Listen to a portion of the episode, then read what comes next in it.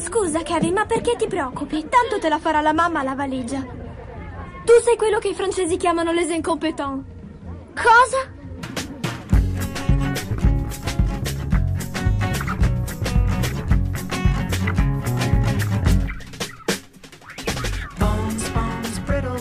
Ciao gente, episodio 72 degli incompetenti, il podcast di cinema e di matte risate. Io sono Andrea Basti, con me a farsi queste matte risate ci sono Lorenzo Bertolucci, Libidine. Francesco Chignola Volava. e Cristina Resa.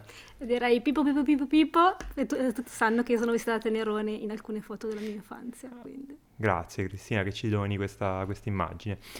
Bene, episodio 72, come dicevo eh, ci faremo delle matte risate parlando di film in realtà n- non proprio divertentissimi. Partiamo col primo in cui in realtà c'è da dire, non è, che, non è che non ci si diverta, perché si tratta di Babylon, il ritorno alla regia di eh, Damien Chazelle a qualche anno dal, secondo me, molto bello e molto sottovalutato First Man, Era uscito nel 2018. eh, grazie Lorenzo. Diciamo lì eh, il regista di Whiplash e La La Land aveva, come dire, un po' tirato il freno a mano e aveva virato il suo cinema, che di solito è molto massimalista e ipercinetico, verso, diciamo, un tono più, più contemplativo, più solenne. Qui palesemente ha abbandonato questo tipo di cinema contemplativo e, e First Man è quasi una rincorsa, è stata perché Babylon il freno a mano non lo, non lo- non lo tira quasi mai praticamente, perché in più di tre ore e un quarto Chazelle mette in, un- in campo uno spettacolo indemoniato per eh, raccontare a modo suo la Hollywood a cavallo tra gli anni 20 e gli anni 30, quando diciamo l'introduzione del eh, sonoro cambiò in modo radicale eh, l'industria. È un, un periodo, è un'epoca che il cinema eh, ha spesso raccontato, su cui il cinema spesso ha riflettuto, è impossibile diciamo non eh, citare eh, Ballando sotto la pioggia, che questo film guarda in maniera molto molto diretta. Posso, posso correggere il fatto che hai detto ballando sotto la pioggia? Ho detto ballando, scusa. Hai detto sì. Vabbè, va anche detto che è un film poco noto. Esatto, era normale sbagliare. Ho capito la faccia di Francesco che credevo che mi volesse indicare qualcosa degli spoiler, invece era per questo. E, però diciamo anche in tempi più recenti c'è stato il film The Artist, ecco, di, di quella schifezza di Zanavicius che più o meno mh, insomma, affrontava quel, quel- quel discorso lì. Chazelle, diciamo, quindi affronta questa, que- questa impresa con eh, la, la- la baldanza, l'arroganza che l'ho sempre abbastanza contraddistinto. Seguiamo, adesso do qualche accenno di trama, eh, seguiamo questi quattro personaggi che vedono cambiare la traiettoria, diciamo, della, della- della loro vita, ma anche della loro carriera, eh, proprio in, in quegli anni cruciali. Li incontriamo nel cuore degli anni 20, dei Roaring Twenties, eh, che hanno il loro portato di eccessi. Il film inizia con una festa folle a casa di un produttore e poi li seguiamo nei decenni successivi assistendo diciamo a delle parabole di, di- di ascesa e discesa che sono molto classiche come impianto però realizzate con, con una furia scomposta quasi perché infatti cioè, non, non siamo davanti a un cinema sottile, non siamo davanti a un cinema leggero, però sicuramente perlomeno tra le cose che si possono dire è che non è un film noioso comunque. È un film che ha sicuramente diviso ed è inevitabilmente polarizzante, parla di eccessi ed è, è un film costrato di eccessi. Una delle cose che personalmente, adesso magari dico due robe, ma poi mh, spero che insomma ci palleggeremo un po' i discorsi perché c'è tanta roba da dire secondo me. Una delle cose che ho più apprezzato e che più mi è, mi è- saltata all'occhio quando l'ho visto è che, è che Chazelle è- in questo film non risolve mai mh, una tensione, una contraddizione che, che- che- che scorre lungo tutto Babylon. Cioè quella che da una parte eh, decide di puntare i riflettori, di puntare il dito su tutto lo, lo squallore, gli, gli eccessi, i, i soprusi, gli, gli- sfruttamenti che si muovevano, diciamo, a- a- al di sotto della linea eh, di galleggiamento della Hollywood di quegli anni. Eh, vediamo dietro le quinte completamente disastrati, le situazioni di vita estreme delle, del- del- delle maestranze che si muovevano eh, e si guadagnavano da vivere nell'in- nell'industria. Vediamo tutte le, le- le situazioni anche abitative, squallide di queste persone che poi venivano nascosti da- da- dal glamour, dalla, dalla mitologia hollywoodiana. ma anche diciamo dallo, dallo sguardo che era molto selettivo della macchina da presa. E dall'altra però proprio c'è una fascinazione evidente che ha eh, Chazelle per la, per, per la, magia, per la magia pura proprio del, del, del cinema, che è appunto proprio quella capacità di nascondere la mediocrità del reale e di restituirci una realtà idealizzata, bellissima, iperreale.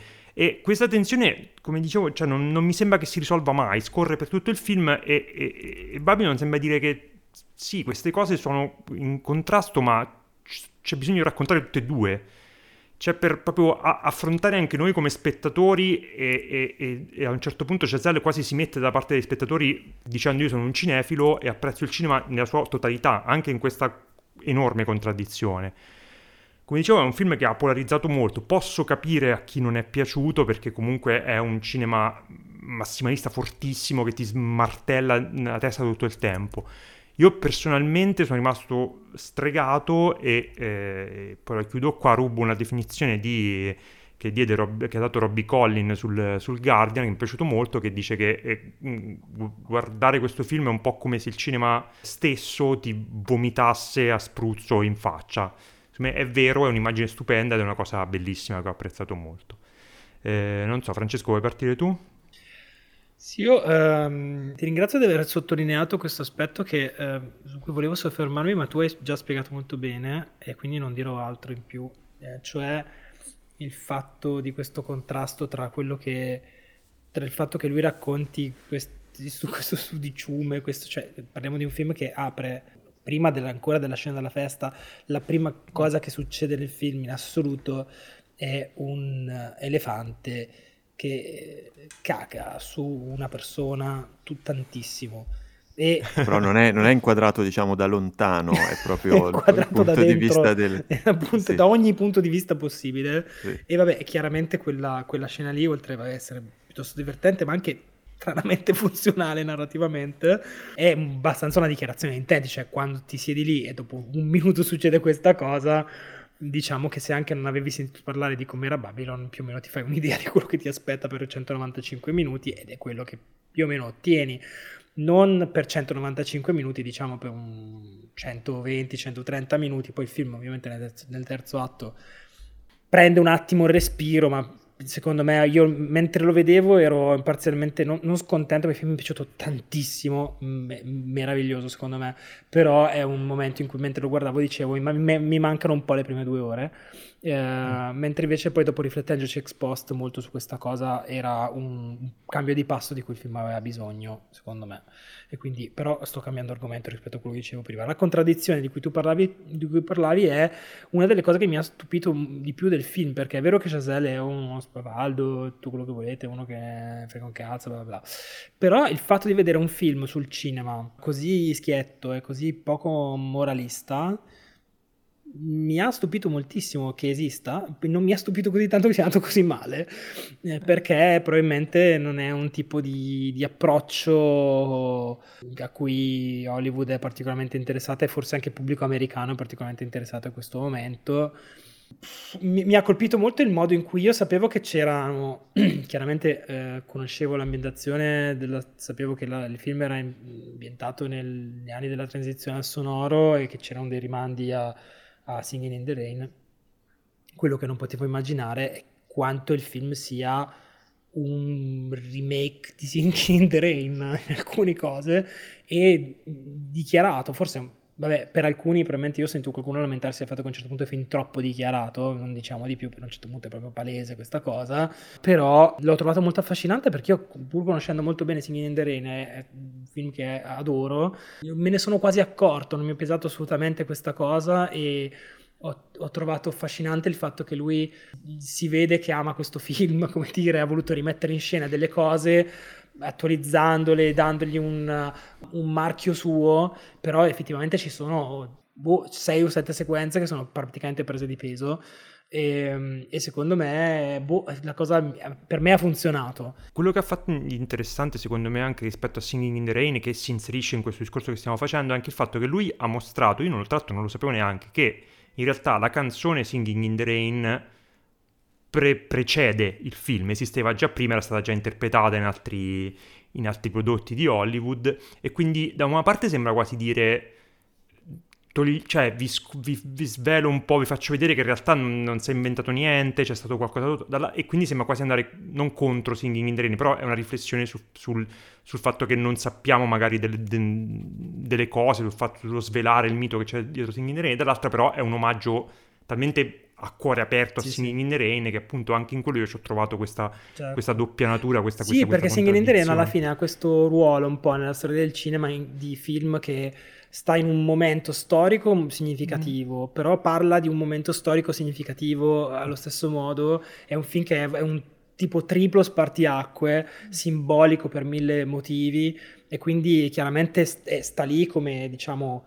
Uh, simbolo di mille altre cose, ecco, però poi lui ovviamente mm. parlando di questo tipo di, di, di, di, periodo, di questo tipo di storia, chiaramente si è molto ispirato. Ci sono dei, dei, dei segmenti isolati del film che sono veramente incredibili, eh, immagino che verranno citati poi anche da voi qualcosa. Io se posso prenotarmene uno vorrei citare eh, la prima, la, la, sequenza molto lunga, molto bella della prima mh, volta di, di, di, Margot Robbie, della sua regista e di tutta la sua crew alle prese con un cinema, con un film sonoro che secondo me è un gioiello, veramente una cosa messa in piedi, scritta in un modo meraviglioso e poi lei è oltre, umana, secondo me, in questo film. Bella e brava. No, ho coniato questa espressione. Mi sono rinnamorato di Margot Robbie, ormai per la sesta volta, credo, però in questo film in particolare credo che... E come mai ti passa ogni volta l'innamoramento? No, mi dimentico che è così brava, cioè è una roba mostruosa. Ah. E, e, lei è molto... Allora, lei è, secondo me, spesso molto brava, e, però mi dà l'impressione di una che è più brava con i più bravi, come dire mi era piaciuta mo- da morire in Wolf of Wall Street, per esempio, e qui secondo me forse fa la, la parte della vita. Purtroppo in un film mm-hmm. che è mm. scagato completamente, in cui non prenderà mezzo premio, eh, peccato. Sì, tra l'altro poi il suo è, è proprio quel tipo di, di, di, performance che in un film che, che, a cui Hollywood voleva bene, lei si prendeva tutti i premi Madonna, del mondo. Sì, no? davvero, totale.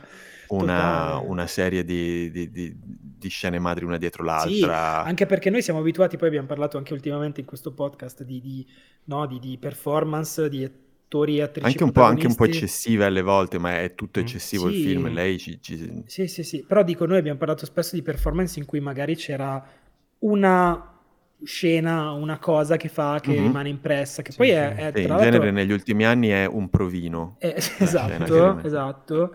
E non so, l'esempio che abbiamo fatto per esempio di Mia Goth, adesso Mia Goth è stupenda in, in Pearl. Pearl. grazie, in Pearl, però tra dieci anni ci ricorderemo due scene di Pearl, mentre mm-hmm. invece con Margot Robbie in questo film, boh, cioè dove, dove, dove inizi e dove finisci a parlare delle sue performance, cioè è finito. No, io ho trovato un sacco interessante anche il rapporto che questo film st- strano che ha con eh, C'era una volta Hollywood di Tarantino, nel senso che è, è, è un film che eh, Tarantino, diciamo, lo ambienta in un altro grosso spartiacque della storia del cinema americano. E quindi ti trovi un film in cui Margot Robbie fondamentalmente va, fa la stessa cosa che faceva lì, cioè va a vedersi sì. uh, al cinema e la tizia della bigliettaia non la riconosce né, come, come sì, attrice protagonista. E poi se ci pensi c'è Brad Pitt che fondamentalmente fa quello che faceva DiCaprio nel film di C'era una volta Hollywood. Cioè è, è un film che ha dei rapporti così stretti con un sacco di altri, di, di altri film, però riesce comunque ad avere una sua personalità e, da, e nonostante questi appoggi così diretti, così espliciti, cioè, è talmente un frullatore che poi finisce tutto in una visione sua di Chazelle mattissima che eh, non, non, non riesco poi neanche così tanto a puntellare con, con altri film, ecco.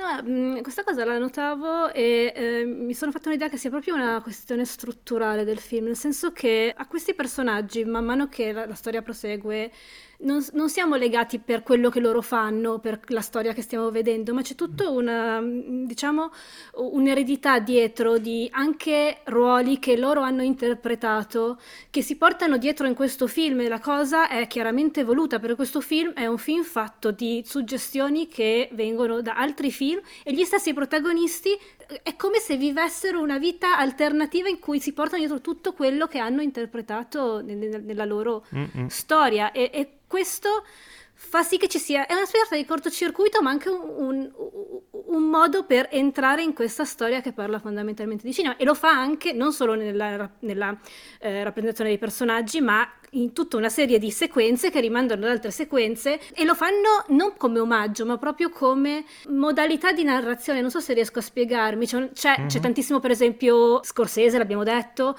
ci sono delle, delle, delle citazioni dirette a Boogie Nights persino è chiaramente tutta quella tradizione lì immagino che ce ne sia una quantità anche del cinema eh, dell'età dell'oro, eccetera, tutta quella tradizione lì confluisce e fa sì che questo film prenda la sua forma. Io ero molto, ero molto, sono molto affascinato dal, dal, modo, ci sto ancora pensando, non sono ancora arrivato diciamo, a una chiave di lettura definitiva dalle modalità diverse di Tarantino e di Chazelle di usare la cinefilia come mezzo espressivo e e di sfruttare la propria cultura cinematografica perché lo, al di là della, della, strettamente della messa in scena perché Chazelle è appunto un regista che appunto mi ricorda di più come messa in scena più scorsese che Tarantino dal mm. punto di vista proprio mm. di movimenti di macchina oppure più scorsese magari di, di una volta insomma. però sicuramente ci sono delle affinità però ci sono anche delle divergenze perché il risultato che ottieni da un film come C'era una volta Hollywood e da un film come Babylon, che comunque parlano entrambi di, di momenti di cambiamento, no? Perché uno parla del momento in cui si passa dal sonoro al... al um, Zay, buonanotte dal, muto, dal sonoro al muto, penso, esatto. divertentissimo. Sì. E, e, poi, e, l'altro invece da quando insomma c'è la morte del, de, degli studios, eccetera, no? E quindi ci sono sicuramente delle sacco di similarità, si potrebbero scrivere, de, mm. dire 1500 cose, però alla fine cosa fa uno? Uno corregge no? eh, quello, che, quello, che, è stato di sbagliato. L'altro mostra un lato molto meno, molto meno romantico, molto più disincantato e molto più cinico e molto più vomitoso e merdoso e, e piscioso ma d'altra parte anche molto più però ce- celebra insomma, molto più celebra molto mm. più celebrativo come dire quindi è, sono, ma infatti sono... disincantato secondo me non è la parola perché no disincantato c'è no. una certa fascinazione no, in tutto ah, questo ciao, è, è un'enorme fascinazione chiaramente però è quello, cioè, è sì, quello sì. che dicevo prima cioè se si pensa diciamo alla, scena bellissima eh, del, del um, del film eh, di guerra che stanno girando eh, in cui si vede il backstage caotico in cui devono recuperare una macchina da presa. C'è un, un, caos che va in accumulo così per poi arrivare alla fine al bacio classico ripreso con il tramonto dietro meraviglioso. Cioè anche quello che dicevo prima poi magari insisto troppo su questa cosa qui cioè il fatto che lui mostra entrambe le cose mostra il fatto che c'è tanta merda sotto però non è che dice ne vale la pena però dice cioè noi però, noi però, ci arriva in quanto cinefili la, la bellezza di questa realtà alla creata fine dal cinema. È, è, dice proprio che ne vale la pena, alla fine è, tutta, è la stessa merda sudore degli altri film suoi dove i, i protagonisti si, si eh, sottopongono a delle, a delle prove orribili tipo in Whiplash oppure rinunciano a tutto, all'amore, a tutto quanto per imparare a suonare male il pianoforte o, o altre per cose. Per non capire il jazz. Per non capire il jazz perché lo sappiamo.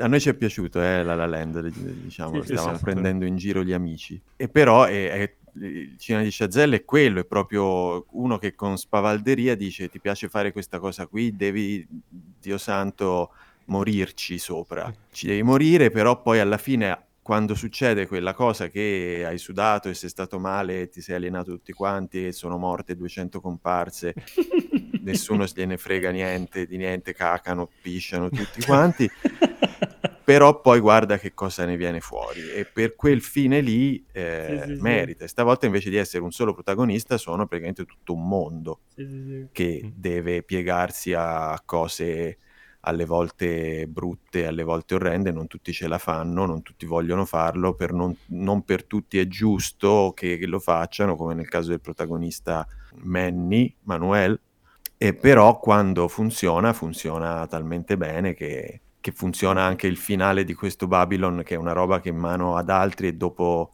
dopo tre ore diverse avrei spaccato lo schermo. Invece con questa cosa qui, quel finale che a tanti non è piaciuto e lo capisco, eppure mi ha, mi ha convinto Sì, sì, più o meno. Diciamo ci possi- stava. Cioè, dire, secondo me la, la cartina, si può dire cartina tornasole è una roba troppo anni 80. Cartina, No, puoi dai, dirlo. la cartina, Non ho mai capito cosa sia di, di preciso, cartina cioè nel tornasole è un, è un pezzettino di carta che di se carta tu che sì, non è ci metti che del liquido, Sì, praticamente sì. Sì, ma più Ah. per eh, la questione della clorofilla, no? Una roba del genere. Ah, boh, beh, insomma, Vabbè, misura comunque, qualcosa, è una sì, cosa chimica. vabbè. Per, capi- per capire se uno, se una persona può veramente insomma, apprezzare questo film è se prende la scena del bacio come una scena seria o una scena ironica. Cioè, se, pen- se Mhm. vi viene da sorridere, vuol dire che questo film probabilmente non è fatto per voi. Perché secondo me lì c'è della vera, cioè della, della vera fascinazione, della vera passione, capito? Dietro, Mhm, dietro questa certo. cosa qua. Cioè il fatto che questo caos eh, venga trasformato in eh, questi- queste immagini capaci di perforarti, passarti attraverso, è beh, probabilmente una roba un po' troppo da, da- insomma, da noi, però. Non lo so, comunque l'approccio di cui parlavi tu, questa cosa di ne vale la pena, è proprio l'anti-2022 in assoluto, quindi cioè, secondo me, cioè il fatto che... Sì, perché quando- poi è strano perché riflettevo il fatto che comunque è un tipo di film che di solito Hollywood premia, perché Hollywood ama i film che parlano di Hollywood e che si, si- si celebrano e si parlano addosso. Appunto abbiamo avuto l'Oscar a The Artist, che è la cosa più terribile dell'universo. No, per di- The Fablemans è un altro film sul cinema, vabbè, del 2022, per dirne uno, che era- il, il pubblico non ci è andato a vederlo, almeno in America non, non ha visto nessuno. Anche Nope lo è da un certo punto di vista. Però Sì, però quello, quello- successo. esatto, quello quello è c'è- andato a vederlo e i critici, eh, gli- gli- gli- l'Academy non l'ha voluto Non se ne sono I Fablemans curati. invece eh, i- la- il pubblico non l'ha cagato, l'Academy invece gli ha dato mm, 114 nomination.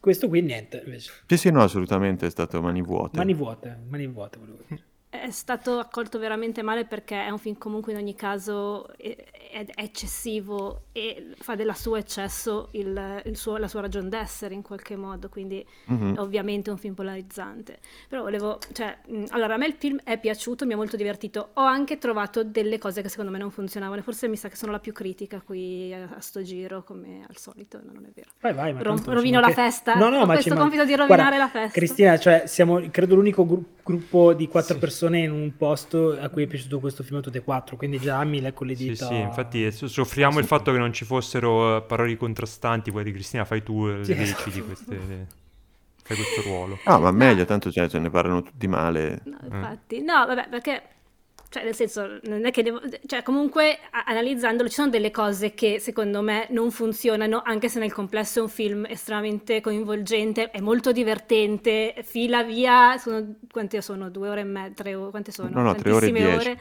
che filano via proprio liscissime. E il fatto che comunque io credo che questo film sia un film più che un film sul cinema, un film sull'esperienza del cinema, l'esperienza sia di chi lo fa, sia di chi lo guarda e del, di come il, il peso del cinema ha nelle, nelle- nelle vite delle persone.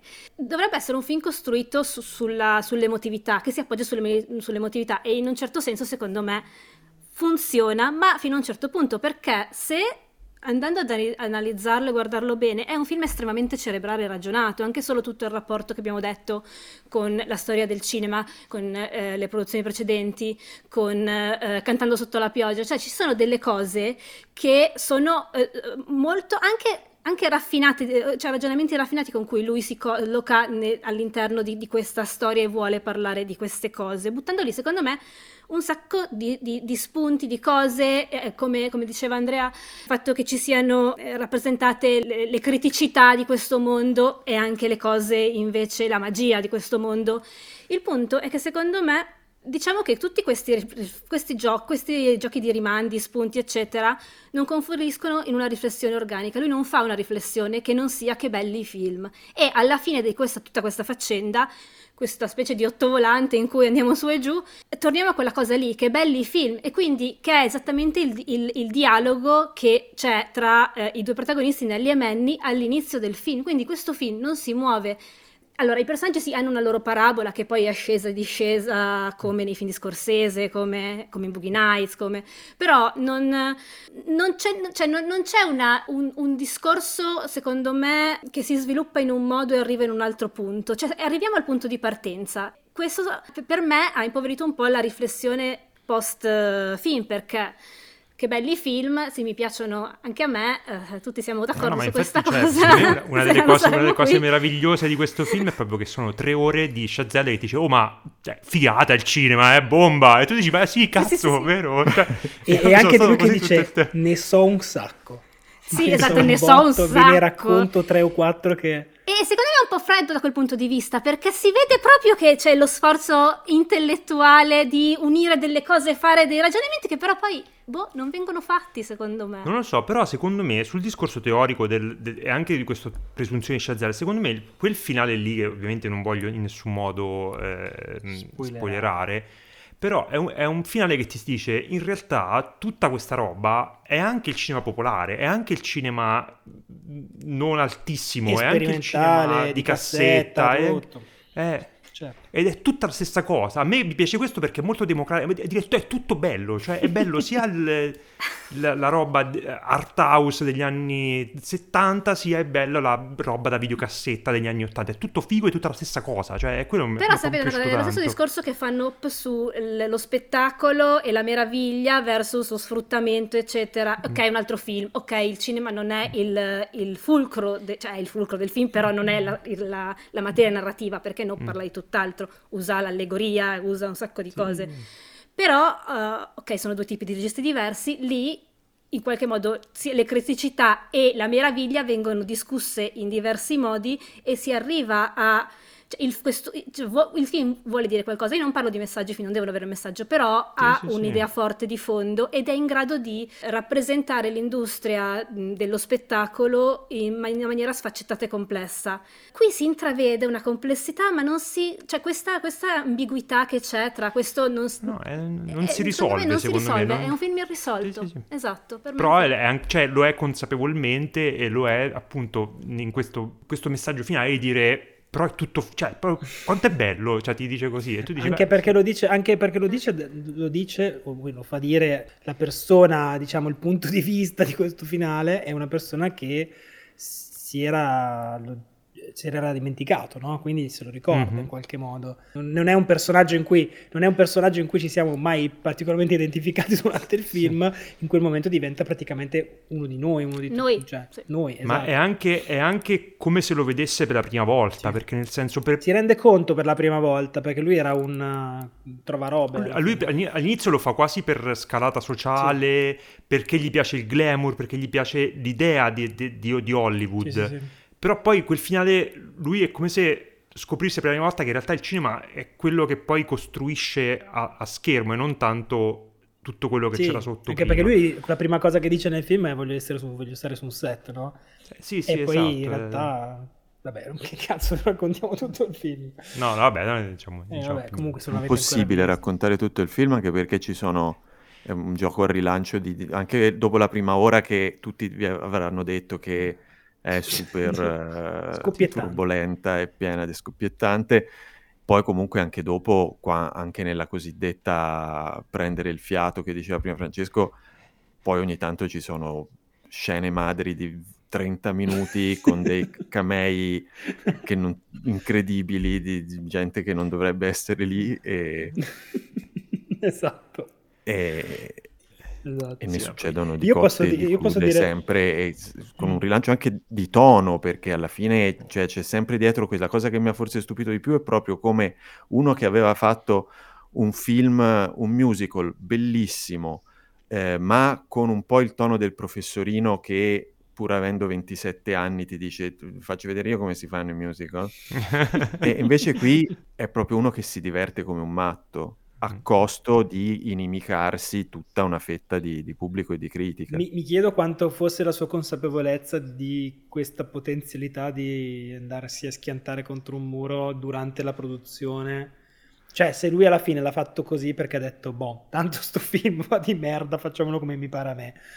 Perché mi sembra no, proprio... Cioè... Lui, si, lui, si, lui, si, trova secondo me in una posizione, eh, ovviamente, per cui gli hanno dato tutti i soldi infiniti. All'inizio e, però. E c'è la, poss- all'inizio, esatto, c'è la possibilità. Adesso non è più in questa posizione. Finito, cioè, finito, cioè, finito Chazelle. Il pitch per Babylon lui l'aveva fatto in produzione dopo Whiplash. E gli avevano detto no bimbo, cioè ca- cala, cala. prima, vinci- prima non vincere un Oscar No, lui per la, per la regia l'aveva vinto. Sì, sì, sì, non ha vinto l'Oscar, eh, quello della busta scambiata. No, poi- l'anno della busta? La busta L'anno scambiata. L'anno Sì, della sì, era busta, quello sì, lì, era quello era per di, il di. Moonlight. Comunque, prima che ci mettiamo a fare mm, name dropping eh, di, anche di, Di Camei. di camei, io mi Cosa gioco il mio fare. cameo preferito. Non è un cameo, Mm. Ma io sono pazzo di Olivia Hamilton, che nel film interpreta la regista Ah, dei film Eh, interpretati la- da Margot Robbie, che è la signora Damien Chazelle. Si dice Mm-mm. ancora così nel 1900. Non credo, ma-. Vabbè, Non è la- credo. Lady è la Chazelle. consorte la, la consorte del regista dei film no, ah, la eh, conoscevamo già per altre cose. lui- lei ha recitato solo in film di Chazelle Ah, ok. però io mm, non, non la- non la ric- non ricordavo di averla vista negli altri film suoi sono andato a ricontrollare dopo dove cavolo l'avessi vista era sia in La La Land che in, che in First Man e, boh io sono pazzo di lei secondo me è No, bravissima a me una delle cose che mi ha, mi ha fatto più ridere e, co- e conferma questo rapporto strano che il film ha con tutto un metatesto, cioè il fatto che ci sia Samara Weaving che è sempre stata Sì, confusa per esatto. eh, Io per un Margot attimo ho avuto Robbie, un attimo di e confusione. in questo film fa l'attrice che Margot Robbie scalza, diciamo così, quindi è, insomma è una roba Tra un l'altro po'- posso un po' dire che avrei voluto... Ecco, se posso chiedere di più a questo film sono altri 5 minuti di Samara Weaving, perché era stupenda, Sì, sì, e però sì. appare per veramente, boh, forse un minuto e Mm. mezzo di film, di minutaggio, di neanche forse. Cioè è un personaggio che a un certo punto ha una rilevanza narrativa, ma inquadrata Mhm. praticamente per 30 secondi. Eh, però sono 30 secondi in cui si Però appunto non, è- non- cioè, non può essere una scelta casuale No, quella di mettere Samara Weaving a fare quel ruolo lì. no. Ed è una, è una cosa che Sì, sì. appunto parla, parla con- completamente fu- con una cosa fuori dal, dal- dal film Sì, completamente. cioè, con- Io non la sapevo tra l'altro che ci fosse eh, questa Neanche io, no, ma io non sapevo praticamente dei- di nessuno dei 100.000 Poi i- io so, so, eh, purtroppo lì qui si vede la mia ignoranza, so che quasi tutti i personaggi sono abbastanza presi di peso, ispirati a persone realmente mi- esistite. mischiotti, mischiotti, diciamo, Eh. sì. E, e so che il film ha un rapporto con il libro che forse Cristina ha letto, No, Hollywood letto. Babilonia, che io Eh, non... non- Io lo sto leggendo, ma sì. faticosamente lo sto leggendo. È pieno di immagini, è un film pieno di immagini. Eh, sì, è un libro pieno di immagini. Ma infatti mia mamma ha il doppio volume di libro fotografico di Hollywood Babilonia di Kenneth Anger, che credo sia un'edizione speciale, perché sì, anziché ora è essere stampato Elfi è un librone, Sì, invece ora è è un librone non tascabile in due volumi. Mm, mm. Ciuine. Comunque il, cameo- il premio del cameo più bello vince Spike Jones, assolutamente. Ah sì, se voi, non, ah, sa- sì, se voi non avete mia. ancora visto Babylon e non sapete che c'è Spike Jones, forse avete visto Babylon e non sapete che c'è Spike Jones. Perché io, se non me lo dicevate voi, io mm, mi sarei neanche andato a cercare Eh, chi fosse. eh, cioè, fa un- una parte Sì. strana. Invece il mio, il mio cuore va a uno dei miei stand-up comedian preferiti, che è Rory Scovel, Sì. che fa la parte di quello che distribuisce le, le droghe sui set. Ed è bello perché compare più o meno in tutto il film a- a spi- alla spicciolata in varie scene, continua a ricomparire e poi eh, ruba praticamente la scena eh, quando c'è anche Toby Maguire che anche gli ruba la scena in una... sc- insomma, vabbè, niente, però Eh. è, è bravissimo ed è perfetto in Sì, quella tra l'altro quella, quella parte del film, io c'ho, a parte ci ho visto un sacco, un sacco di, di- di- di roba, ci ho visto mm, Kubrick, ci ho visto mm, Scorsese di nuovo, cioè una tutta quella sequenza lì Sì, tra l'altro posso Maguire dire una cosa, lui. Tobey Maguire li sta portando su internet praticamente, no? In quella scena lì. Così, secondo me quello era una prefigurazione poi di quello che sarà il, il mercato della fama e della Mm, mm, celebrità nel futuro e loro se ne... E vogliamo dire altro su Sì, io volevo dire due cose. Vai. Il mio personaggio preferito di tutto il film, che purtroppo non è stato, secondo me è stato un po' sottoutilizzato, è il personaggio di Fei Zhu. Sì, è, È pazzesco. Eh, Secondo me eh, Lee Jun Lee mi pare si chiami. L'attrice, Sì. lei è pazzesca, è mag- magnetica. Poi fa proprio un personaggio che tra l'altro è ispirato anche lì a diverse figure. Eh, e poteva essere utilizzato eh, molto bene per appunto fare tutto un discorso sulle criticità di, di questo mondo che comunque tra l'altro dal passaggio al mutuo al sonoro ci sono state delle cose che sono cambiate anche a livello di, di- di rappresentazione di E eh, lei è bravissima, quando proprio fa anche su- so, il suo numero musicale rende proprio quella cosa del cinema, quella sorta di glamour, però un po' misto a i numeri da spettacolo, un po' con gli outsider, però bellissimi e, e super glamour ed è pazzesca. E questo mi porta anche a dire due cose magari sulla rappresentazione femminile del film di cui hanno parlato e che è stata piuttosto criticata e invece secondo me, nonostante sia indubbio che Chazelle abbia un uh, sguardo maschile, perché come ovvio che sia lo ha in tutti i film che ha fatto nella sua vita, però il, il, la, il personaggio di Margot Robbie, comunque Nelly, anche questo personaggio qui, Lady Zoo, ma anche altri, la, la regista, che tra l'altro è ispirata ad alcune pioniere del cinema muto. Sono tutti personaggi con una loro consapevolezza, eh, determinazione, fanno le cose in, in questo film che non è la realtà perché le vogliono fare e non si, non sembrano quasi mai eh, cedere in compromessi, soprattutto Nelly, vediamo una scena mm. abbastanza... Mm, cioè, praticamente è la sua scena madre, diciamo, da quel punto di vista, mm. una delle sue scene mm. madri. E eh, il fatto che vogliono, soprattutto lei, usare il loro corpo per fare quello che vogliono fare non è mai visto né con moralismo né è una loro scelta e lo fanno uh, consapevolmente. Non so se l'avete percepita così, io l'ho percepita sì, sì, così sì. e ovviamente ribadiamo, è molto diverso da quello che succedeva e lo schifo che c'era ad Hollywood dal punto di vista di anche violenza di genere, eccetera, in questo film non ha spazio, cioè non ne parla. Mm. No, anche perché appunto noi i, i, personaggi femminili che vediamo hanno tutti quella che viene definita agency. Agen- so esatto, come, volevo dire agency, ma non volevo... Eh, insomma.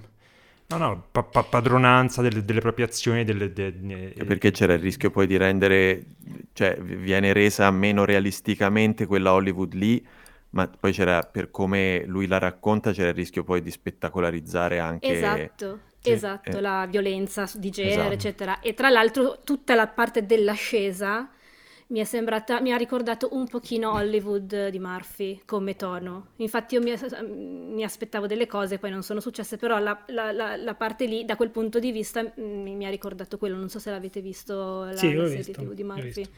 Più bello, eh, Ma chi raccon- Murphy? È di Murphy? eh, come si chiama di nome Murphy? Eh, Ryan. Ryan. Ryan.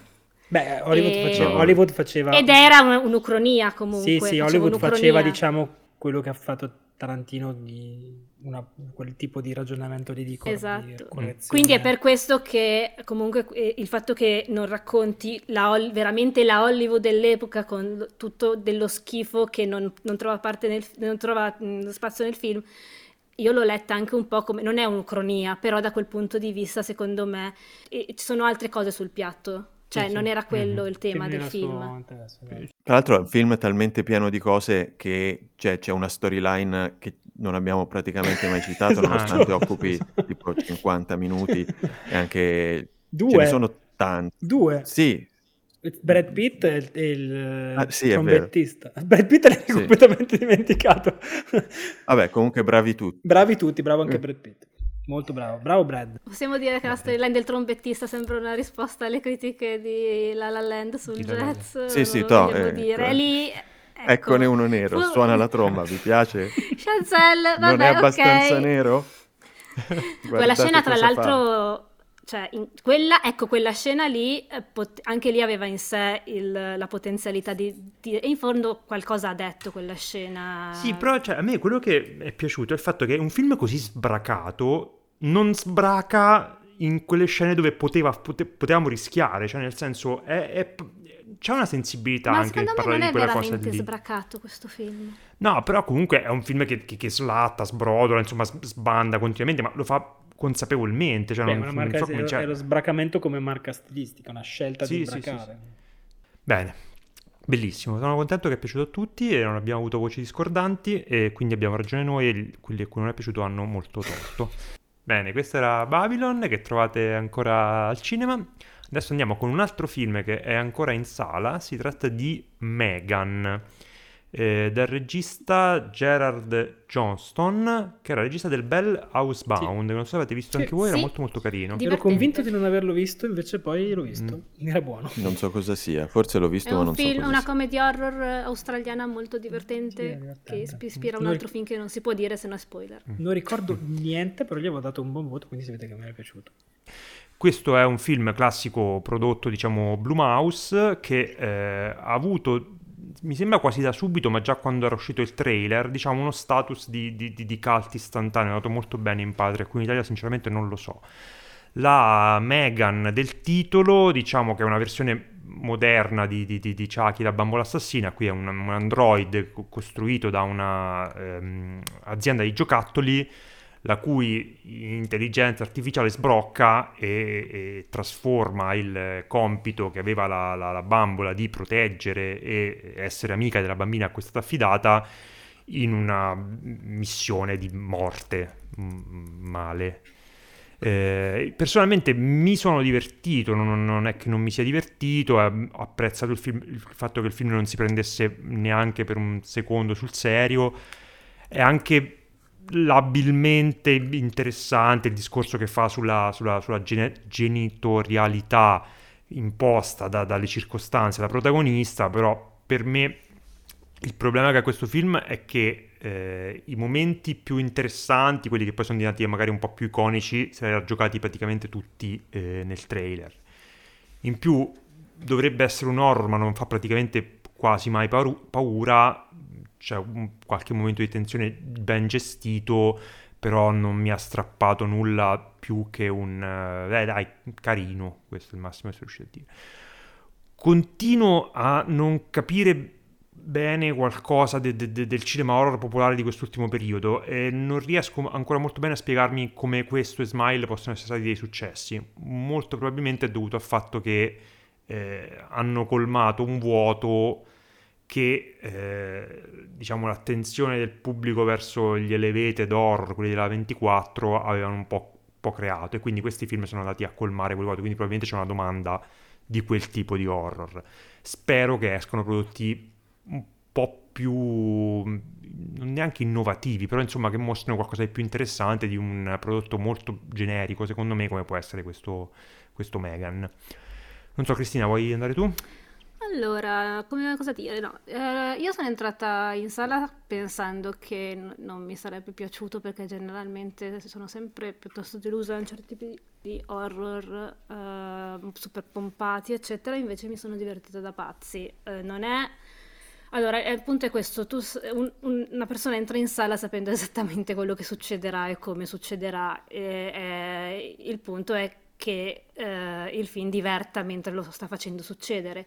E il film, secondo me, ha anche delle trovate abbastanza intelligenti da quel punto di vista, c'ha delle belle sequenze, per esempio la sequenza del bosco, secondo me, è veramente molto bella. Il personaggio di Megan è divertente, è scritto, con, è, è scritto bene per quello che deve fare, è molto divertente. Per citare la ragazzina dietro di me che continua a mangiare popcorn dall'inizio alla fine del, del, film Megan è una bad bitch e lo è effettivamente, cioè è un, ed è per questo che il film e soprattutto lei sono diventati diciamo virali, comunque sono, è, mm. più, è, diventato quasi un fenomeno di costume e da un certo punto di vista eh, allora, il, il film, eh, anche de, proprio delle sequenze, le chiamo proprio sequenze d'azione, perché in fondo c'è una certa azione, eh, molto divertenti, è poco gore, molto poco gore, ze- quasi per niente, e da quel punto di vista un po' mi è dispiaciuto, perché se pensiamo ai film degli anni Ottanta con questo tono qui, eh, le cose si vedevano. Questo sembra quasi un horror per ragazzi, cioè sinceramente... Eh, eh, non, non, dico che sia PG-13, però eh, non dico che lo farei vedere a un bambino se non mi arrestano, però da, da, da, da sì, sì, sì, 12-13 anni l'avrei visto tranquillamente. Molto timido, che, insomma. Sì, è molto timido, molto... Ehm, però ci sono delle cose, secondo me, abbastanza interessanti anche nel, nel rapporto tra la, le due protagoniste, la, la eh, la protagonista diciamo adulta e bambina, come dicevi tu, che parlano di gener- ge- genitori o comunque eh, che, che, che si, si, trovano a essere genitori senza averlo scelto, eccetera. eh, molto interessanti da quel punto di vista. Non è un film stupido, uh, è... No, è... molto anche consapevole del, sì, dei suoi sì, limiti sì. e di quello che vuole fare. sì, è... sì, sì, pensiamo ad esempio a Smile, che è un altro tipo di film così che a me invece non è piaciuto, uh, anche lì appesantito da un certo sottotesto di trauma, anche qui c'è il trauma, mm. però in Smile eh, questo sottotesto di trauma poi va a finire in una, mm, in una rappresentazione semplicistica del trauma e mm, si, si, diciamo incastrano in delle serie di, di ragionamenti che secondo me eh, eh, tolgono potenza al film e sono anche br- brutte da vedere. Megan questa cosa non la fa, cioè rimane molto sotto traccia questa cosa, ci sono delle cose interessanti e anche intelligenti, eh, però non è che va a fare una riflessione eh, sul trauma, sul rimanere orfani, sul... È, sì, sì, non ci prova neanche. Non ci prova proprio, neanche, cioè... non lo vuole fare giustamente mm. perché sennò lo, lo farebbe male come fa male Smile la sua riflessione sul trauma. E niente, è divertente. Uh, non so come, cioè, non so se ha proprio, cioè, non so quanto possa avere respiro, però effettivamente se pensiamo a Chucky, se pensiamo, cioè alla bambola assassina, se pensiamo a altre cose del genere, cioè, i film ah, hanno già messo, esatto. messo, in cantiere il sequel, esatto. quindi direi che è una nuova maschera dell'horror esatto. con cui dovremmo avere e... a che fare, credo. Tra l'altro io non ero molto convinta perché esteticamente lei non mi piace per niente, sembra una Bratz, però effettivamente funziona nel film. E, e, poi veramente io l'ho visto con dietro degli, degli non so se erano adolescenti, comunque Gen Z, ed erano proprio presi bene. Ed è un film per mm-hmm. loro, quindi ci sto, va bene, cioè mm, mi, mi, sta benissimo, è ben fatto, è ben confezionato. Boh. Mm. Bravi. Lorenzo, tu in quanto rappresentante della Gen Z qui cosa ci dici? Io, ma sono giovane e questo basta. No, io sono da- in realtà sono d'accordo con entrambi. L- l'ho visto, mi sono divertito. Non fa, non fa grossi, eh, non fa passi falsi. Ora che ci penso, non funziona più praticamente sempre. Forse si perde un po' di eh, l'occasione alla fine, imbastisce un crea aspettative per un evento social molto importante che dovrebbe avvenire e che poi invece non eh, viene tralasciato completamente dalla sceneggiatura. Mm-hmm. C'è un personaggio che, che, fa una fine abbastanza poco eh, eclatante rispetto a come mm. me, me, l'aspettavo, eh, ma per il resto era proprio perfetto da vedere nel weekend, un prodotto molto come, come, si suol dire, costruito a tavolino, sì, però avercene perché tante cose costruite a tavolino fanno, sono molto pe- peggio di così. E volevo solo dire che a un certo punto si vede un, un cane che viene definito dalla protagonista ah, quel mostro, quel cane orrendo, il mostro orribile, poi invece lo, quando lo vedi è bravo, si vede che è un bravo cane, quindi mi è dispiaciuto che, che venga, mal, venga trattato male, sì è un cane attore bravo. Il film è carino. Francesco, cosa ci dici? Io volevo dirti che uh, dirti come sta andando in Italia, visto che lo chiedevi, e eh? stavo cercandolo in questo momento, quindi devi avere un attimo di pazienza.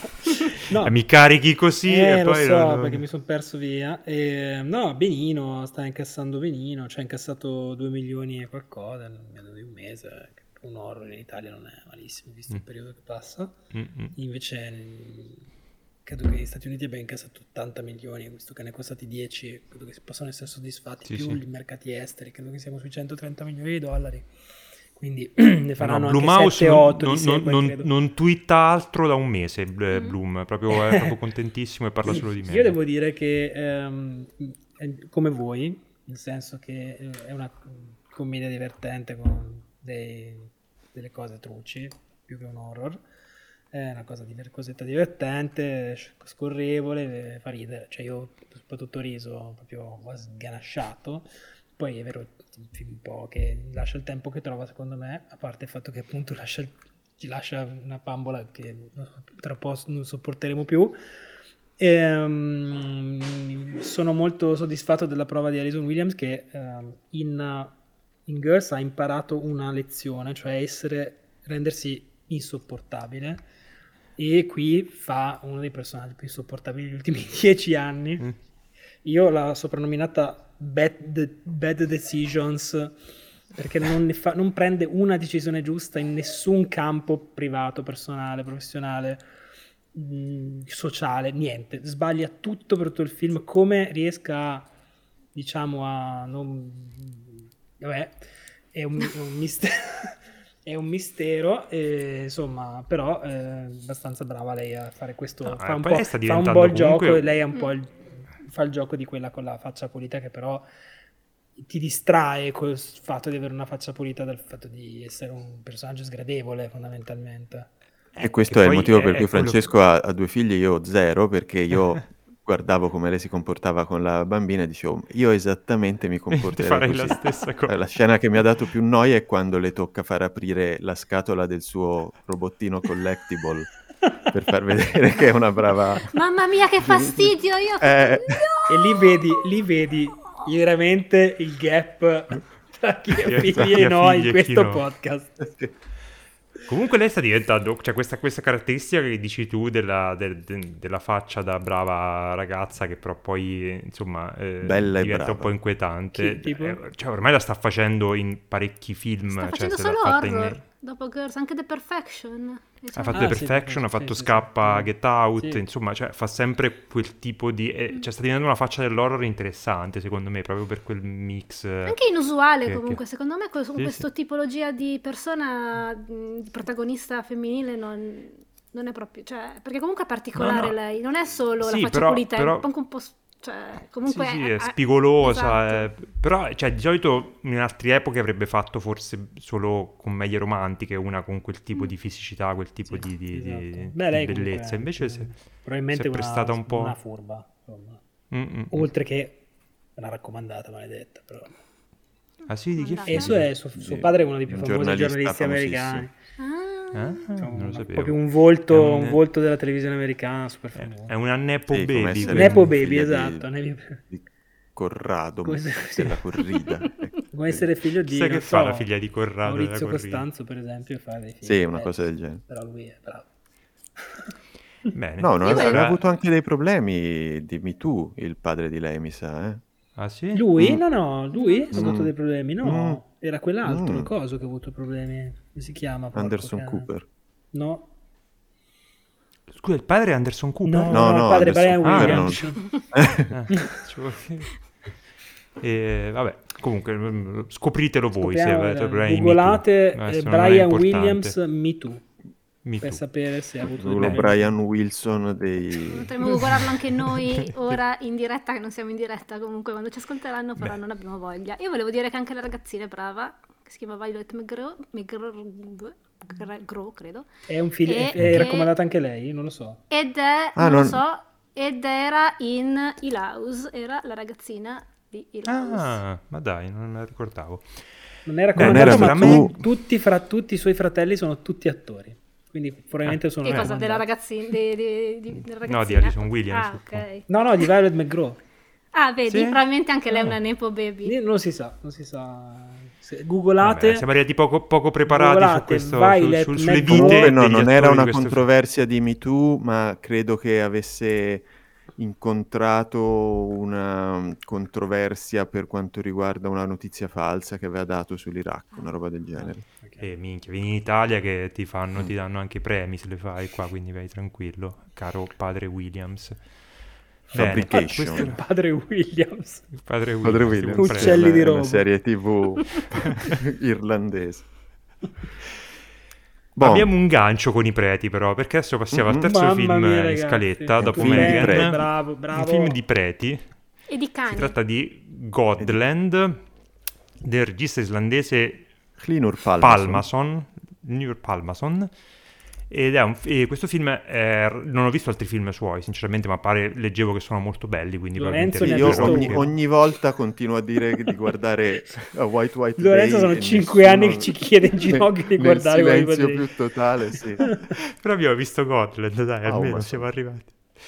Allora questo Gotland racconta la, la, la storia di un prete appunto che siamo, siamo alla fine dell'Ottocento, viene mandato eh, dalla Danimarca in Islanda, che al tempo era sotto il dominio della corona danese, yes. per sovraintendere alla costruzione di una chiesa eh, in una zona remota dell'Islanda e lui decide di eh, affrontare a piedi una porzione del viaggio n- nel paese con un interprete e una guida locale, un piccolo gruppo di, di, di esploratori, insomma, lo, di accompagnatori che lo scorteranno in questo viaggio. Troverà all'inizio del suo viaggio un, una terra con un clima molto ostile, un viaggio molto complesso e poi una volta arrivato a destinazione una comunità che a tratti gli sembrerà piuttosto distante o piuttosto aliena. È un film, devo dire, che, eh, di, cui eh, sarà complicato per me parlare perché mi ha, mi ha, innanzitutto mi ha spiazzato molto. Eh, mi ero convinto, leggendo la sinossi, che eh, mi sarei trovato, diciamo, di fronte a una variazione di quello che aveva fatto eh, Scorsese con, con, Silence, secondo me sottovalutati- sottovalutatissimo. E invece, diciamo, mi sono trovato davanti a un film che mi sembra che da subito ehm, abbandoni qualsiasi discorso sulla spiritualità o sul divino, che insomma appunto dalle premesse sembrava voler andare da quella parte. Quello che invece racconta è proprio una vicenda che è proprio completamente umana da subito, cioè la natura che eh, Lucas si trova ad affrontare, questo protagonista, questo prete Lucas, si trova ad affrontare, sembra qualcosa che è tanto bello quanto completamente in- indifferente e da subito enorme, questa natura è enormemente più, più, più, forte della fede di, di, di, questo prete. È un film che, diciamo, riposiziona tutte le, le, le meschinerie umane, le, le, difficoltà di comunicazione. È un film in cui continuamente non si capiscono i personaggi perché parlano o in danese o in islandese. E diciamo, le, fa come se si andassero proprio a sbriciolare contro questa, queste forze ancestrali fortissime che sono quelle della natura e quelle del tempo. Il film sembra molto interessato anche a eh, far capire com- come, come il tempo sia una forza veramente quasi inconoscibile. C'è un, una sequenza che secondo me è straordinaria, che è una sorta di time lapse, eh, ed è una secondo me delle inquadrature più potenti di tutto il film, che proprio ti dice, guarda, noi siamo di passaggio, il tempo è una cosa troppo forte, troppo grossa, troppo sopra di noi. È un film quindi proprio ho trovato molto complicato, molto anche pesante in senso buono, proprio nel senso che proprio ti senti proprio schiacciato da una cosa molto, molto grossa. Una delle cose che mi, mi, mi, è, piaciuto molto, mi ha ricordato eh, Mix Cut Off di, di Kelly Reichardt, è che ha eh, gli spazi, diciamo, del, del, del, western, che richiama evidentemente questo film perché comunque c'è una frontiera da, da, da conquistare, sono schiacciati da questo quattro terzi che richiama eh, la, la, macchina fotografica che questo prete si porta sulle spalle quasi come un martirio con cui lui vuole testimoniare parti di questo viaggio, queste, prova a fare queste foto, spesso non ci riesce, è proprio un, un si, si, vede quasi questi, questo sforzo di voler bloccare il tempo del prete e quasi difficilmente riesce a farlo. Come si può immaginare poi da queste cose dicendo c'è, c'è, c'è, c'è tantissimo Malik, c'è tanto eh, Herzog, però come dicevo secondo me proprio gli manca, ma consapevolmente, quel respiro, un po' quell'idea di, di, di trascendente che hanno questi re, re, registi, che invece eh, qui sono proprio ancorati alle vicende umane e alla loro proprio meschinità di fronte a una, una roba enorme come la natura eh, che, che, proprio ti schiaccia. Cioè, mi sono sentito schiacciato da questo film. Ripeto, è un film sicuramente com- complesso. Eh, però eh, l'ho trovato proprio affascinantissimo anche nel, nel, nell'inconoscibilità, nel non riuscire proprio a capire bene tutto, come se non cogliessi esattamente tutto. Eh, sinceramente mi è piaciuto moltissimo e ringrazio Lorenzo che ha molto insistito perché lo vedessi, quindi Lorenzo ti lascio la parola. Grazie. E, ehm, allora, il, il film a me è piaciuto forse ancora più che a te Credo perché me lo sono molto goduto anche, cioè sono assolutamente entrato nel suo ritmo e non, non mi è mai sembrato noioso o pesante. E una cosa che te non hai, eh, una parola che non hai detto mai, che secondo me c'è molto in questo film, è eh, un discorso su, sul, sul colonialismo e sul rapporto sì, sì, sì. tra tra i, i, popoli che opprimono i popoli oppressi e fa un, un discorso eh, in cui non è facile entrare perché noi vediamo la storia dal punto di vista di questo prete danese e inizialmente ci immedesimiamo in lui. E vogliamo che, che il suo viaggio importante riesca.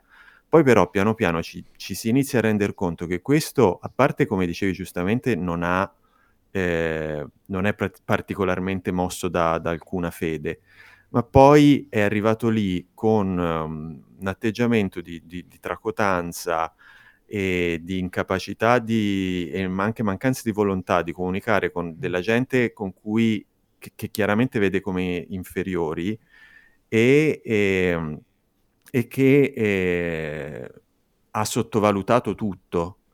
Eh, il, sua, il, suo lavoro, la sua missione, il, il, il, suo ruolo in questo nuovo paese e non gliene va bene una e la, tutta la prima ora è praticamente lui che è l'unica cosa che, l'unica persona con cui aveva fatto un, una specie di eh, piccola amicizia, va, questa amicizia la fa finire malissimo lui stesso per la sua incapacità e la sua, il suo non volersi fidare della gente che invece conosce mm-hmm. bene quel, quel, posto. E una, un'amica che, che, mi, che, aveva già visto il film prima di me mi ha chiesto una, una domanda giusta, cioè a che punto ti sei reso conto che lui è una testa di cazzo? che è vero, a un certo punto sì, ti sì, rendi sì. conto che lui è un imbecille e, e uno stronzo. E, ehm, ed è bella proprio la prima parte perché quando te ne rendi conto lui è in una, è in una eh, posizione assolutamente di inferiorità eh, rispetto agli altri, eh, rispetto a soprattutto il, diciamo, sua, il suo antagonista eh, in questa parte, in questa prima parte, ma anche nella seconda parte, è il, l'islandese che gli fa da guida, che è il solito Ingvar Sigurdsson, che nei pochi film islandesi che uno ha visto c'è sempre, anche in Lamb era... Lamb, sì. Mm. E, ehm, oh, eh... Tanto vi, vi chiedo, io ne, ci ho intravisto, poi non lo so, mm-hmm. una qualche idea di anche omosessualità di lui nei confronti sì. del dell'interprete. Secondo cioè, me mi sì. è sembrato che ci fosse quello sguardo. Era una bromance un danese. Eh, sì, sì, c'era una la... bromance abortita, non so. Però poi c'aveva da fare, oh io sono danese, che cazzo vuoi, esatto. si fa quello che dico io. e poi... E, e, comincia da, ad accumulare astio e uh-huh. rendendosi conto però che è colpa sua ma senza volerlo mai ammettere e tutta la prima ora è un uh, è questo è lui schiacciato dalla sua stessa eh, inadeguatezza al compito che si è scelto, ehm, in una natura straordinaria che non so come, ma viene resa ancora più bella, ancora più evocativa dal formato 4 terzi mm-hmm. scelto. Ci sono scene che continuo a ricordarmi dopo distanza di, di settimane. E poi eh, c'è una, delle, un, una panoramica a 360 gradi splendida che dà il, il, passaggio alla seconda parte, in cui lui arriva dove deve arrivare e, e assume una posizione, diciamo, un po' più eh, di potere nei confronti degli islandesi, ma è comunque eh, alla mercé di un danese più addentro di lui nella vita, nella vita mm. sul posto. In tutto questo poi si, si aggiunge anche un, una, una, ragazza che, come Francesco giustamente notava, è molto bella ed è anche molto Victoria Carmensonne di eh, Holiday, esatto, di cui abbiamo parlato tanto tempo fa. Che mm-hmm. senza Google non avrei riconosciuto mai, perché mm. non è bionda mai mora. E sì, il, quindi il, il, la, il, rapporto di potere si ribalta e la seconda parte è un po' meno potente e si trascina forse un, un po' di più per le lunghe rispetto a, que- a, quella prima ora che è veramente folgorante.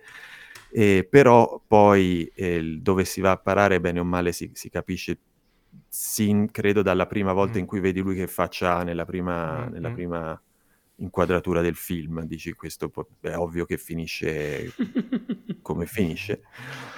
E come dicevi te, eh, alla fine c'è un, un, una di quelle cose che fa lui perché c'è la, il, il, film precedente iniziava con la stessa tecnica di, di giustapporre mm. Eh, immagini identiche stessa, dello stesso paesaggio in vari Nel momenti tempo, dell'anno. E quindi sì, c'è il tempo e la natura come forze schiaccianti e questa nullità di piccola persona che, che viene alla fine fregato e tradito da più o meno tutti, compreso il più bel cane della storia del cinema che compare e pensi che sia solo un, un comic relief che, che, che, gironzola e poi alla fine si vendica di, di, tutto e tutti, ha un bel ruolo. E, e il film finisce, finisce così eh, a mostrare appunto come come questa natura e questa volontà di conquista di una natura da parte di, di colonizzatori che non hanno capito cosa stanno andando a colonizzare, eh, niente, eh, finché la neve non, non copre tutto. Ecco. La, il titolo originale sia in danese che in, uh, in islandese non vuol dire terra di Dio, vuol dire terra diciamo, d- dannata, maledetta, terra ah. di merda, cioè terraccia, proprio una cosa molto... Terraccia. Sta terraccia, sì, la chiamano così, la chiamano... è un bel film. Cristina?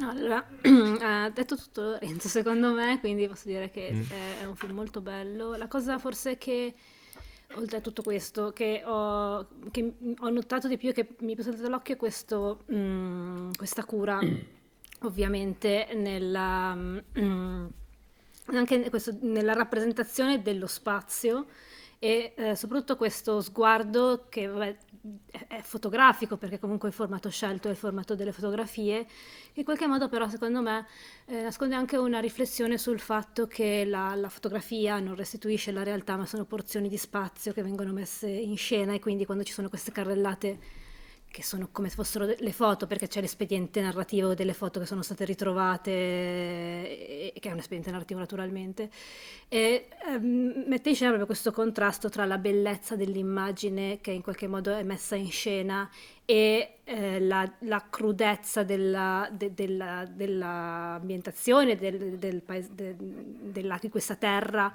eh, molto, in cui è molto difficile vivere e soprattutto della vicenda che si sta raccontando che è particolarmente violenta da un certo punto di vista e quindi è, è un bel contrasto questo secondo me. Uh, mm-hmm. Poi sì, tutto, tutto il resto, cioè è proprio, è, è, è, un film complesso, è un film molto lungo eh, che... Mh, mm, diciamo che non è proprio una passeggiata da vedere, soprattutto di, di, dipende anche da, dal tuo stato d'animo in quel momento, però se ci si mette dentro, si riesce a entrare dentro, è un film pieno di silenzio, è un film estremamente mm. silenzioso da questo punto di vista eh, è eh, quello, non lo so, eh, potrei dire non ridefinisce, però cioè, il, il, concetto del paesaggio stato d'animo, anche alcuni personaggi rappresentano in qualche modo il paesaggio, il personaggio di Ragnar per esempio è come se rappresentasse l'Islanda e questa sfida che eh, questa, questi, tutti, tutte le... Mh, le difficoltà che questo protagonista assolutamente insopportabile incontra sulla sua strada ed è per questo che, che in qualche modo si odiano probabilmente.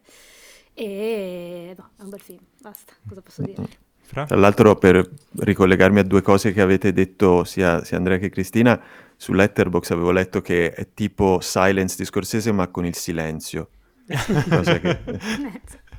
Ah, cioè, mi ero venuto in mente proprio che quando, quando, parlano di cinema contemplativo nelle, nelle mm. riviste, nelle recensioni che conta, questa cosa qui è veramente tanto cinema contemplativo, proprio mm. che devi stare lì a assorbire il paesaggio, i silenzi. Lui però mi piace, mi, mi piace, che si capisce subito che tipo è quando non gli funziona la macchina fotografica, è già es- eh, esausto e si mette a bestemmiare. esatto. ho letto uno su, sempre anch'io ho letto uno su letto che, che diceva Satana. d'ora, d'ora in poi anch'io darò la colpa a Satana quando non mi viene una foto. Perché Fra, butta la macchina stato forse quello... Satana! sei stato forse quello più, più, più timido col voto di noi, è stato quello sì, più Sì, guarda, come diceva video. Cristina, giustamente, eh, questo è un film che non chiede poco, secondo me, è un film mm. che va approcciato con uno spirito giusto che non avevo assolutamente. Quindi ovviamente non sono stupido, quindi ho apprezzato assolutamente de- la, la, la, bellezza, ho, ho riscontrato molte cose che avete detto, alcune invece le scopro ora sentendo voi parlarne, sono contento che ci siano dei, anche degli strati che non avevo visto, anche per che a un certo punto mi sono un po' rotto i coglioni.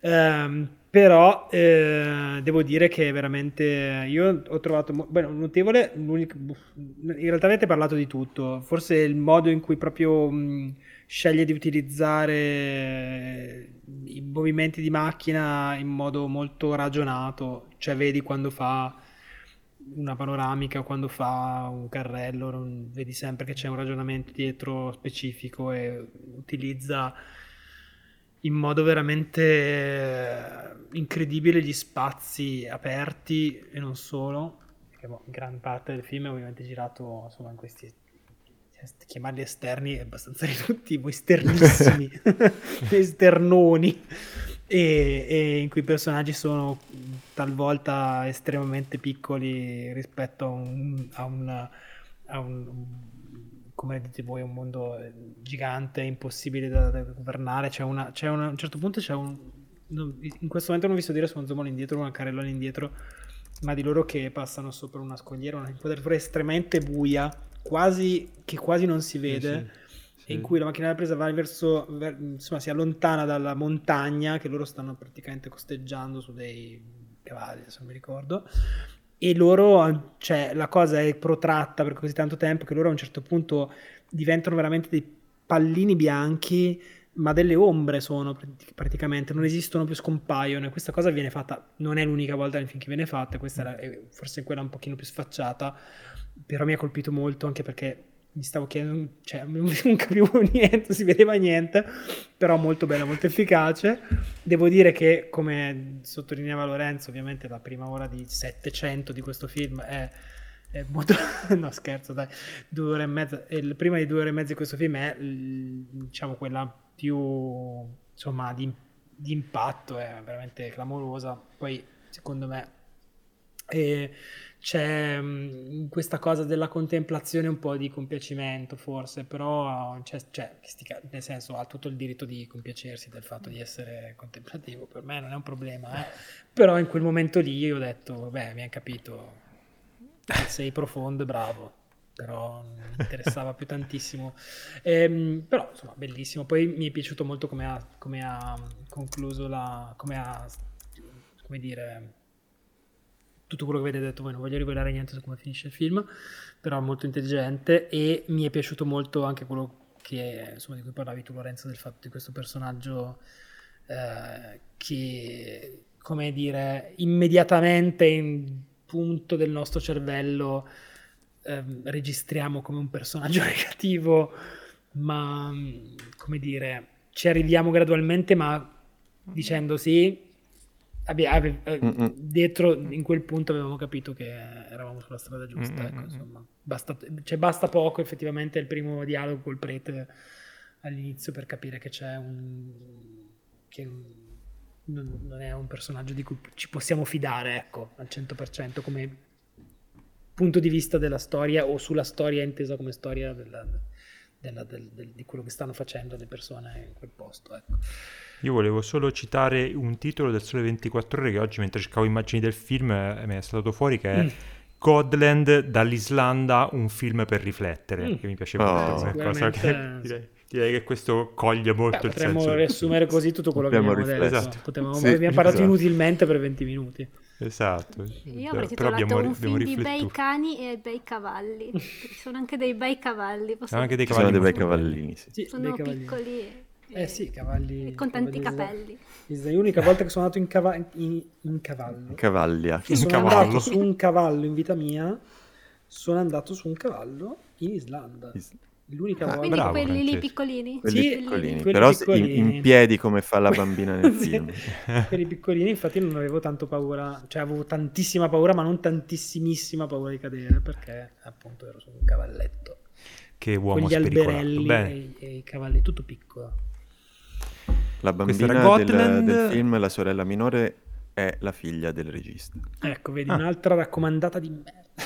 Brava comunque, un personaggio, la... Cioè, cioè un bel personaggio. Sì, c'è un personaggio complicato. E ce l'aveva anche nel film babies. precedente, un personaggio complicatissimo, ma evidentemente gli è venuta piccoline. bene. Gli è venuta una figlia bene.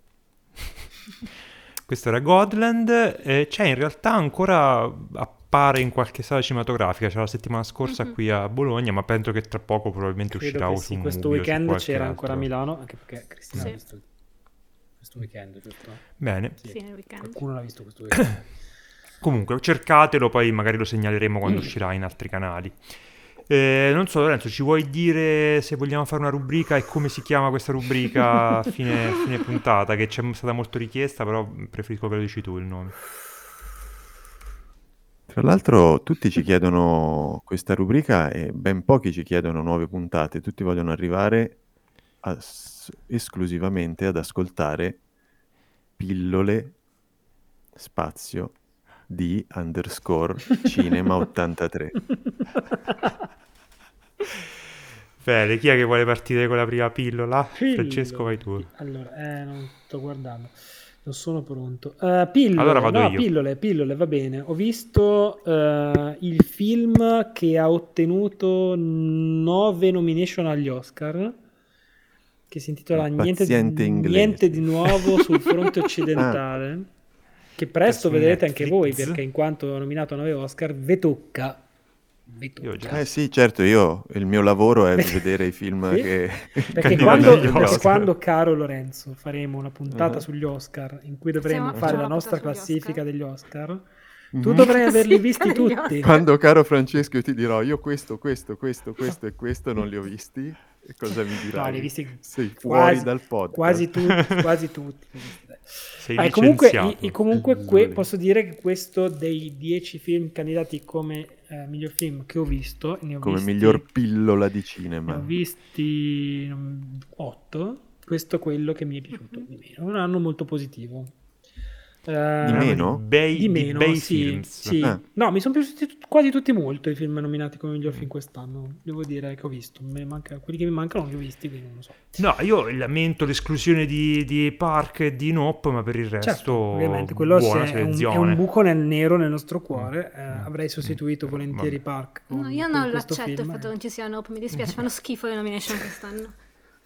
Vabbè, gli altri sono allora, tutti chi bei è che film. va con la comunque, prossima vabbè, comunque eh, Niente di nuovo sul fronte occidentale è un film eh, che racconta, è quella storia lì, quella del film di Milestone del 30 e un'altra volta insomma, la stessa, giovani tedeschi tutti gasati che vanno in guerra, poi vanno in guerra e scoprono che La guerra è che la brutta. guerra brutto è un film molto ben fatto, assolutamente nulla da ridire, lunghissimissimo, veramente molto duro, molto violento, molto crudo e alla fine completamente privo di uno sguardo di qualunque tipo.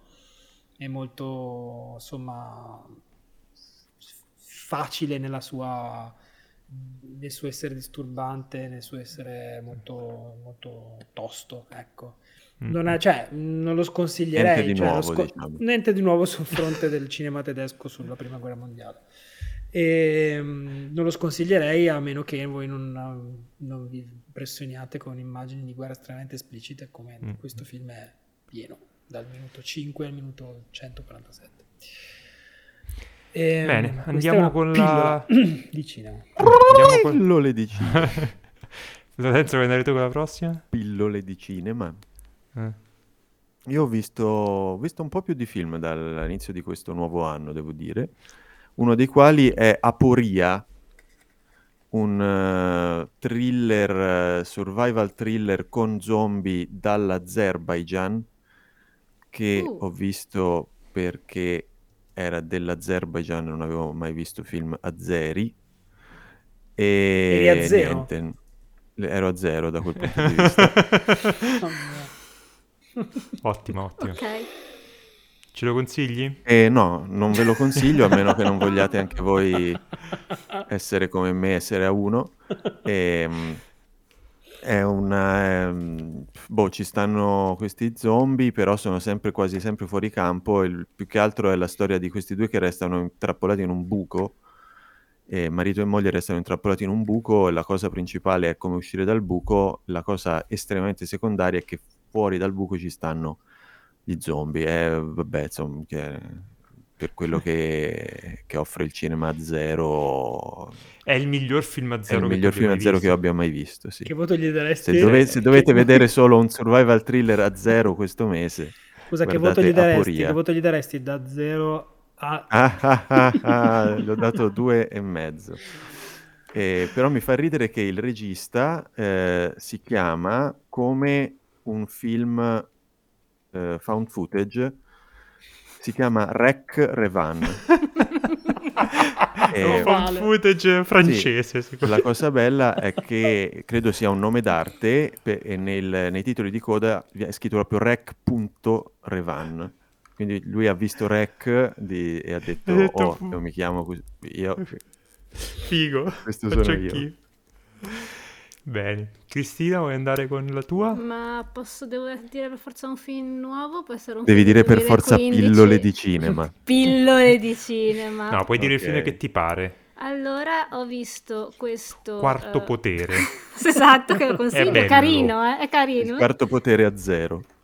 ok, ho visto questo uh, film che si chiama Girl Asleep, che ho visto su Mubi, che è del 2015 è un film molto molto carino che è praticamente un, come, un coming to age che mm, racconta il passaggio uh, dall'infanzia all'adolescenza di questa ragazzina che compie, mi pare, 15 anni, eccetera. Ma la particolarità è che uh, è un po' surreale nella messa in scena, um, alcune volte, uh, secondo me ricorda anche um, un po' anche in alcune soluzioni anche visive. avete presente l'Alice cieco, l'Alice cieco di, del regista di Little Otic, di cui ora mi sfugge il nome? Sì, ma non, ma non Svankmajer. Sì, Svankmajer, infatti io pensavo. Ah, ok. No, ok, non è che lo ricorda, però ci sono delle soluzioni che ti fanno dire ah, aveva in mente quella cosa lì. Okay. Altre volte... Uh, Uh, sembra... fosse polacco Schwankmaier, pensa un po' per questo. No, no è ceco. Ah, no, no, vabbè, sono io che non sono cazzo. Cecoslovacchia, cecoslovacco. Mm. Cecoslovacco.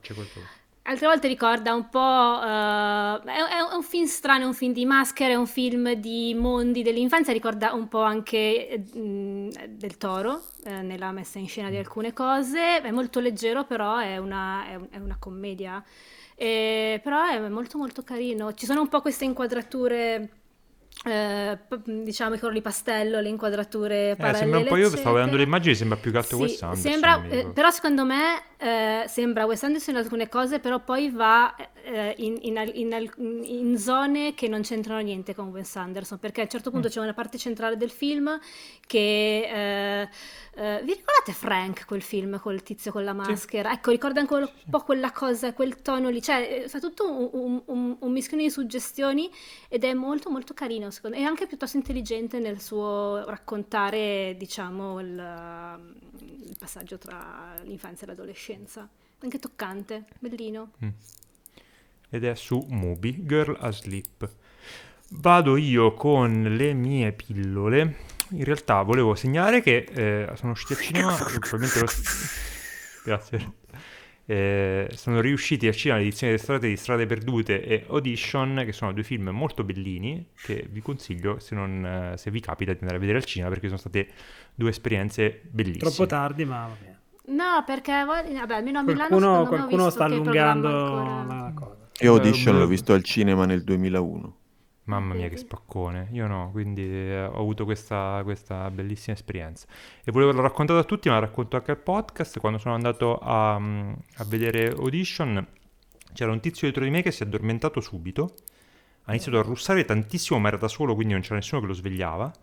E quindi mm, proprio forte tutto il tempo, si è alzato di soprassalto quando inizia la tortura e ha detto, bah, posto così è uscito e è andato via. Questa è stata la sua esperienza del cinema, idolo assoluto, è il mio nuovo migliore amico.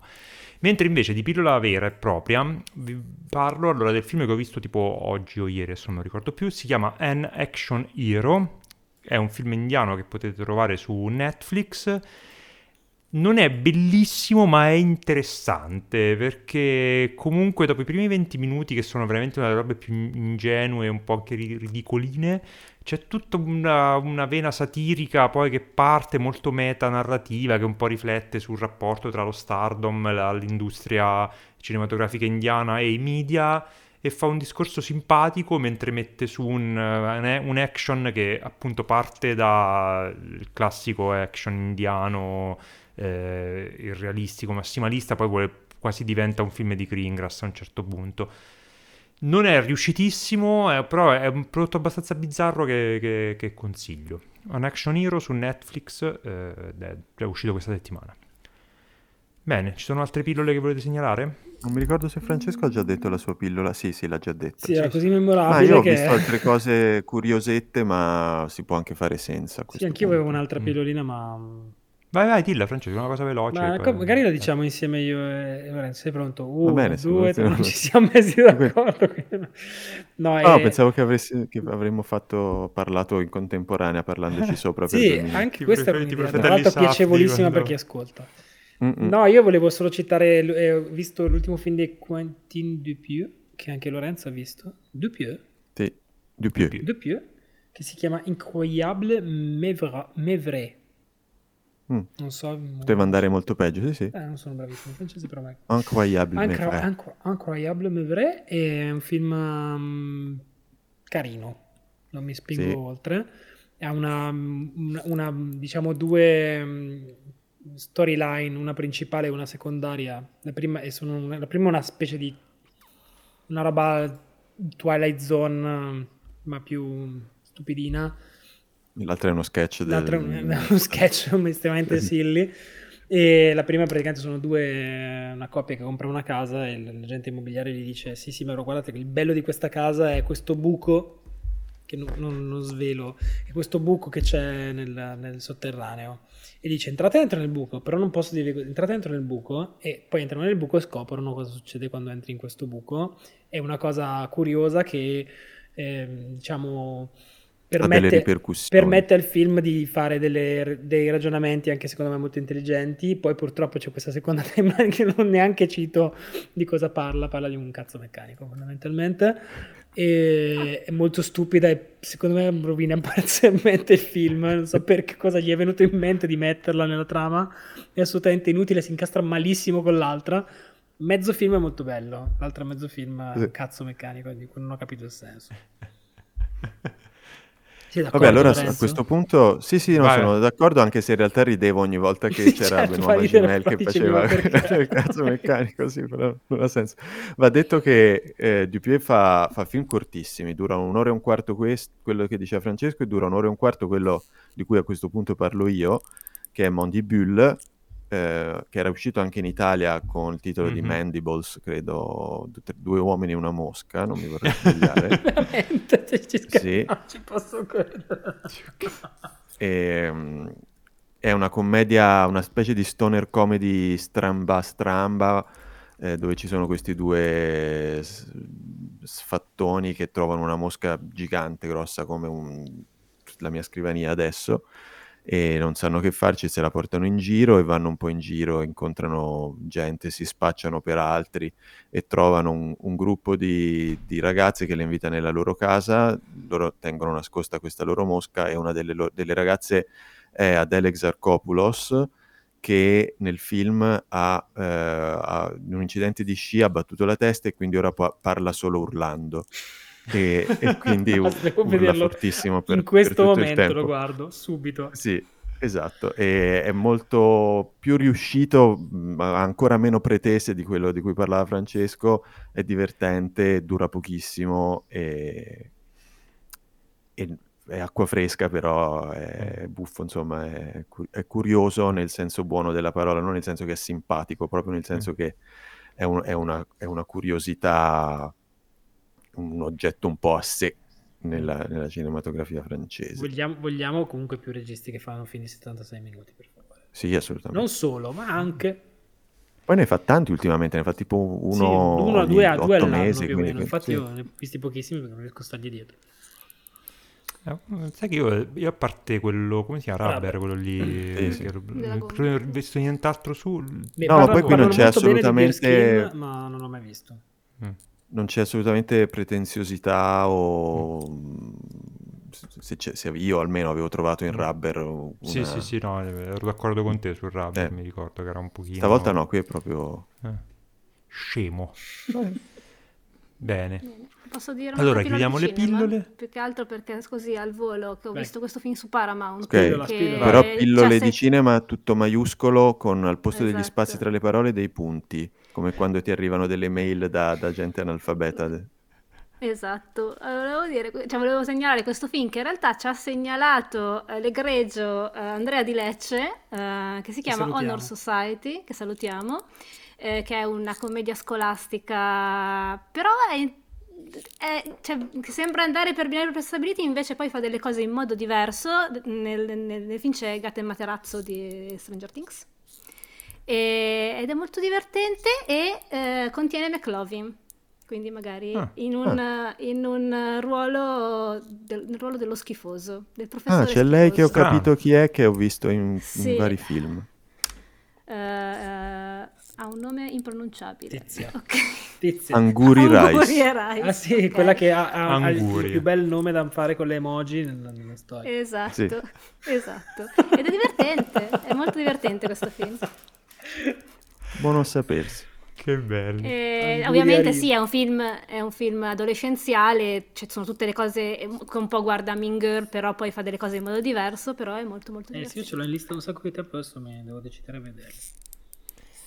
Ok, questa era l'ultima pillola di cinema. Ci siamo proprio divertiti. Vuoi, vuoi, vuoi, ricordare come si chiama questa rubrica? Così si chiama chiusura. Pillole, poi bisogna aspettare un'ora e venti di silenzio assoluto. Assoluto ti devi tipo chiudere in uno stanzino. Però adesso non lo facciamo, adesso riassumi, poi finisce dopo quest'ora e mezza. Di virgola cinema. Senza spazio però. Ok. Senza spazio. Punto. È scritto male apposta. Punto no, txt. Niente. No, poi sì, re- resti con il gomito sul uh, invio e quindi va giù per... Ah! sì, esatto. Bene, eh, approfitto di quest'ultimo oh. coda del, del, podcast, ve lo volevo fare in, in, testa, mi sono dimenticato, per ringraziare eh, questa valanga di soldi che ci sono arrivati questo mese senza nessun motivo, tra l'altro. Definisci valanga. Grazie a tutti quelli che hanno, che hanno donato. Non si, non si, fanno i conti in tasca. Eh, ok, no, ma tipo Jeff Bezos o tipo eh, due, eh... una pizza? una pizza, tipo. però tante pizze. Ok, tante pizze. Ci hanno offerto un, un sacco di, di pizze, qualche pizza, qualche pizza. E grazie a tutti. In questo momento non sappiamo che cosa farci, ma mi farò dei gran gin tonic grazie a voi. Bene. Perché non abbiamo spese da, da sostenere adesso. Beh, ci compri e... il biglietto del treno. Va bene, per venire da te. Mm. E... Bene, grazie a chi è arrivato fino a qui. Vogliamo dire una parola per i temerari, Lorenzo? Bauxite. Va bene, Bauxite a tutti e ci vediamo alla prossima puntata. Sì. ciao. ciao. ciao. ciao.